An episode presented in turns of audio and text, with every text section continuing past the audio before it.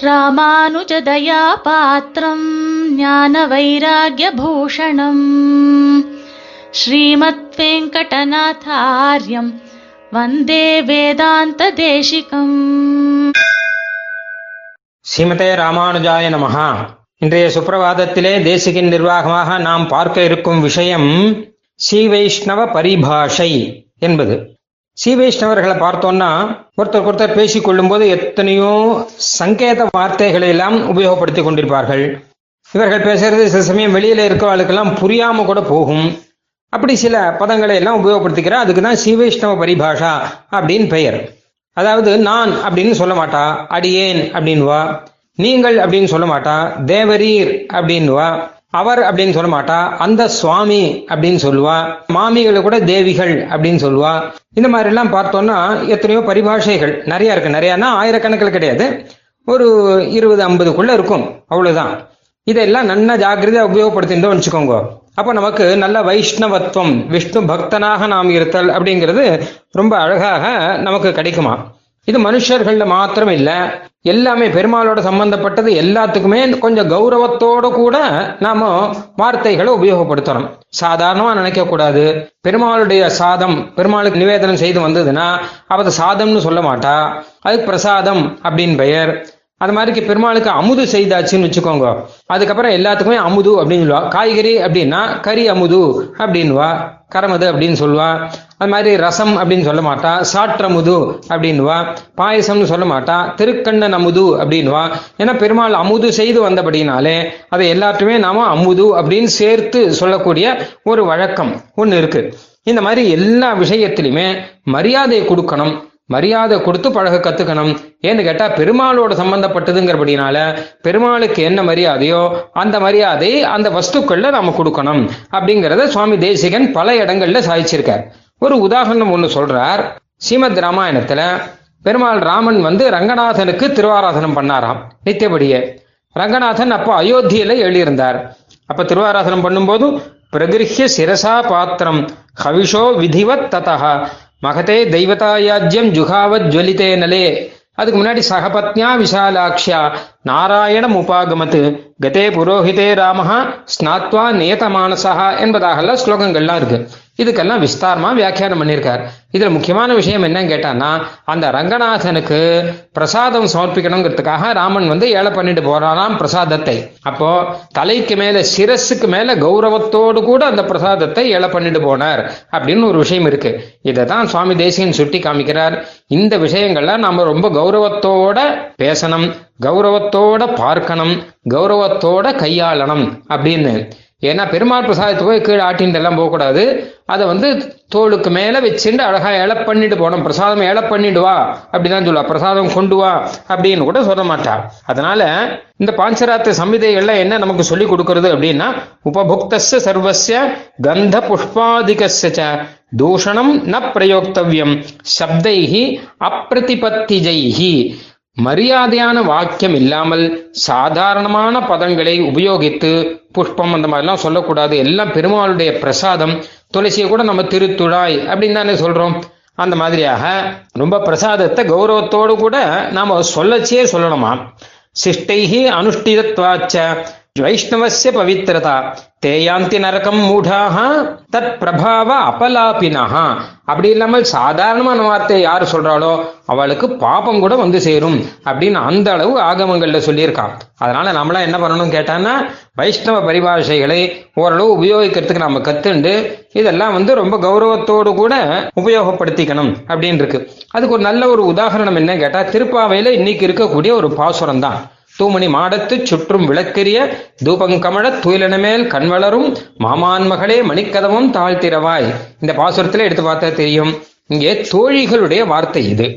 கோபஸ்திரீகள் பேசுற மாதிரியாக ஆண்டாள் அருளி செய்கிறார். இங்கே வெளியில இருக்கக்கூடிய தோழிகள் படுத்தன் இருக்கக்கூடிய உறக்கத்துல இருக்கக்கூடிய ஒரு தோழியை எழுப்புகிறாள். அப்படின்னு தான் வருது. இந்த பாசுரங்கள்லாம் அப்படிதான் வரும். ஆனால் அவள் படுத்தன் இருக்கார் இல்லையா? அதை பத்தி எத்தனை அழகான வார்த்தை சொல்லுகிறார் பாருங்கள். தூமணி மாடத்து. நல்ல மாடத்துல படுத்துட்டு இருக்காளாம் அதாவது வைஷ்ணவர்கள் இருக்கக்கூடிய கிரகம் இருக்கு இல்லையா? அது வீடு ஆம் அப்படின்னு வெறும் சொல்லக்கூடாது. திருமாளிகை அப்படின்னு சொல்லணுமா? ஏன்னு கேட்டா எப்ப பெருமாள் அங்க இருக்காரோ அந்த பெருமாளுக்கு எப்ப திருவாராதம் நடக்கிறதோ அப்ப அது திருமாளிகை தானே. நம்ம எதுக்கு சாதாரணமா வெறும் மாளிகை அதை நினைக்கணும்? ரொம்ப சாதாரணமான கிரகமா இருந்தா கூட வாயால சொல்லும் போது கௌரவத்தோடு கூட திருமாளிகைன்னு சொல்லலாமா? அதைத்தான் தூமணி மாடம் அப்படின்னு சொல்றார். இதெல்லாம் பெருமாளுக்கு சொல்ல வேண்டிய விஷயங்களை இங்க இவள்கிட்ட சொல்லிட்டு இருக்கார் அது மாதிரி சுற்றும் விளக்கெரிய தூபம் கமழ இதெல்லாம் பார்த்தா பெருமாளுக்கு தூப தீபம் சமர்ப்பிக்கிற மாதிரி இந்த உள்ளே இருக்கக்கூடிய படுத்தன் இருக்கக்கூடிய அந்த கோபஸ்திரிக்கு எல்லாத்தையும் சமர்ப்பித்து கொண்டிருக்கிறாராம். அதனால துயில் அணை மேல் படுக்கையில் படுத்துட்டு இருக்கான்னு சொல்லக்கூடாது. துயில் அணையில படுத்துட்டு இருக்கான்னு சொல்லணும்.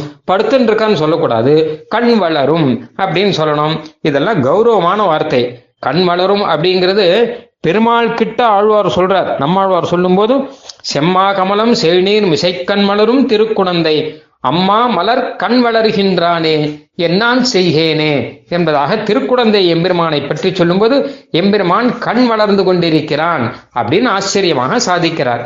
அதே வார்த்தையை இங்க ஆயர்பாடியில ஒரு தோழி கிட்ட போய் மற்றொரு தோழி பிரயோகிக்கிறார் அப்படின்னா எந்த அளவு கௌரவம் கொடுத்திருக்கார் அப்படின்னு பார்க்கணும். அதனால அந்த அளவு கௌரவத்தோட நம்ம வார்த்தை பேசணுமா? அதுலயும் குறிப்பாக மனுஷர்கள் ஒருத்தருக்கு ஒருத்தர் பேசும்போது அடியேன் தேவரீர் இதுதான் ரொம்ப முக்கியம். மற்ற எல்லாத்த காட்டிலும் மனுஷர்கள் கிட்ட. ஏன்னு கேட்டானா இதெல்லாம் நம்ம வாழ்க்கையை அப்படியே வைஷ்ணவனாக மாத்திடும். மொத்தமாக ஒரு வைஷ்ணவ வாழ்க்கைக்கு மாத்திடும். சாதாரணமான ஒரு லௌகிக வாழ்க்கையை நம்ம எடுத்துப்போம். இவர்கள்லாம் என்ன சொல்றாங்கன்னா ஒரு மனுஷன் மனுஷனா ஆகணும்னா மூணு பதம் கத்துக்கணுமா? அடிக்கடி உபயோகப்படுத்திட்டே இருக்கணுமா? இங்கிலீஷ்ல சொல்றா. என்ன கேட்டா ஒன்னு ப்ளீஸ் ரெண்டாவது தேங்க்ஸ் மூணாவது சாரி அப்படின்னு. இது மூணையும் எப்பப்போ உபயோகப்படுத்தணும் அப்பப்போ உபயோகப்படுத்திட்டே இருக்கணுமா? இருந்தான்னா அப்ப கட்டாயம் வந்து அவன் வந்து நல்ல மனுஷன் ஆயிடுவான் அப்படின்னு ஒரு யுக்தி ஒண்ணு சொல்றா. அதே மாதிரி தான் வச்சுப்போமே. இப்ப வைஷ்ணவர்கள்லாம் கட்டாயமா உபயோகப்படுத்த வேண்டியது மறக்காமல் உபயோகப்படுத்திக்க வேண்டியது மூணு இருக்கு. ஒன்னு அடியேன். தன்னை பத்தி சொல்லும்போது அடியேன் தான் சொல்லணும். இன்னொன்னு தேவரீர். எதிர் இருக்கிற பத்தி சொல்லும்போது தேவரீர் தான் சொல்லணும். மூணாவது பெருமாள் கிருபை அப்படின்னு. எப்ப எது நடந்தாலும் பெருமாள் கிருபையினால நடந்தது. தேவர் அனுகிரகம் அனுகிரகம் கிருபை அப்படி இந்த வார்த்தை இருக்கும் இல்லையோ? இதை தான் ஓயாமல் உபயோகப்படுத்திட்டே இருக்கணும். இந்த மூணையும் சொல்லிண்டே இருந்தான்னு வச்சுக்கோங்க. அவன் மனசுலயே அப்படியே கொஞ்சம் கொஞ்சமா மாறி மாறி மாறி மாறி பூரணமான வைஷ்ணவன் ஆயிடுவான். எதை சொன்னாலும் அடியேன் அடியேன் அடியேன்னே சொல்லலாமே. எதிர இருக்கிற நம்ம வெய்கிறார்னு வச்சுக்கோங்க. கண்ணா அப்படின்னா வெய்கிறார் அப்படின்னா கூட அடியேன் அப்படின்னு சொல்லிட்டு ரொம்ப சௌரியமாயிட்டு தோல்வியோ? என்ன எத்தனை விசாலும் அவர் நமக்கு எத்தனை கேடு கொடுத்தாலும் தேவரீருங்கிறத மாறவே கூடாது. அவர் வைஷ்ணவராக இருந்தால் தேவரீர் தேவரீர் தேவரீர்னு சொல்லணும். அப்போ அந்த வாயில இருக்கக்கூடிய வார்த்தையை கொஞ்சம் கொஞ்சமாக மனசுலையும் வந்துடும். என்ன ஆனாலும் மரியாதை குறைவா பேசக்கூடாதுங்கிறது போய் அதுமோ அந்த சுவாமி அப்படி சொல்றார். அடியனுக்கு என்னமோ மனசு கஷ்டமா இருக்கு அப்படின்னு சொல்லலாமே தவிர வேற எதுவும் தூஷணமே பண்ணக்கூடாது அப்படிங்கிற நிலைக்கு இது கொண்டு வந்து கொடுத்துருமா? வைஷ்ணவத்வேன மானியத்துவம் அப்படிங்கிறார் சுவாமி. வைஷ்ணவன்கிறபடினாலேயே அவனை மானியத்துவம் மானியனாக அதாவது கொண்டாடத்தக்கனாக பார்க்கணும். நாச்சியார் இதை கூட சொல்றார் நானே தான் ஆயிடுகன்னு ஒரு பாசுரத்துல சொல்றார். நானே தான் ஆயிடுக. அடியன் தான் ஆகட்டுமே. யாராவது ஒருத்தர் தூஷம் சொன்னா வச்சுக்கோங்க. அடியேன் அடியன் தப்பு பண்ணிட்டேன். க்ஷமிச்சுக்கணும். முடிய போச்சு கதை. அதுக்கப்புறம் தப்புவே இல்லைன்னு வச்சுக்கோங்க. அதுக்கப்புறம் கூட ஐயோ அவனை போய் தப்பு சொல்லிட்டோமே அப்படின்னு அவரே பின்னாடி இருந்து வருத்தப்படுவார். அந்த மாதிரி ஆயிடும். எதுக்காக போய் நம்ம அவர்கிட்ட போய் சண்டை போட்டு இருக்கணும் அதனால அந்த ரீதியில எதை சொன்னாலும் அடியேன் அடியேன் அடியேன் ஏற்றுக்கொண்டு நாம் தாசர்களாகவே நம்மை வைத்துக் கொள்ள வேண்டும். ஏன்னா எதிர்க்கு இருக்கிறவர் யாருன்னு கேட்டானா பாகவதர். பாகவதர்னா யாரு அப்படின்னு கேட்டானா பெருமாளை சேர்ந்தவர். அப்போ ராஜகுமாரன் மாதிரி அப்படின்னு சுவாமி தேசிகன் சொல்றார். ஒரு ராஜகுமாரன் தான் வச்சுக்கோங்க. அவன் வயசுல சின்னவனா இருப்பான் ஒன்னும் யோக்கியதை இல்லாதவனா இருப்பான். ஆனா கூட ராஜகுமாரனுக்கு ராஜகுமாரன் ஒரு மரியாதை கொடுப்போம் இல்லையோ? அந்த மாதிரி நம்மளோட எதிர்க்க இருக்கக்கூடியவர் அவர் வயசுல சின்னவரா இருக்கலாம் படிப்புல சின்னவரா இருக்கலாம் அதுக்கப்புறம் வந்து உத்தியோகத்துல அவர் சின்னவரா இருக்கலாம் இன்னும் பல விதத்துல அவர் சின்னவரா இருக்கலாம். ஆனால் கூட பெருமாளுடைய சம்பந்தம் அவருக்கு வந்துருத்தோம்னா ராஜகுமாரன் மாதிரி அவரை கௌரவத்தோட நம்ம இது பண்ணணும். அதனால அடியேன்னு தாராளமாக சொல்லலாம். அவரையும் தேவரீர் அப்படின்னு தாராளமாக சொல்லலாம். இதற்கு அழகான ஒரு பாசுரம் சொல்லணும்னா சுவாமி தேசியன் எடுத்திருக்கிறது. திருமங்கையாழ்வார் பாசுரம்.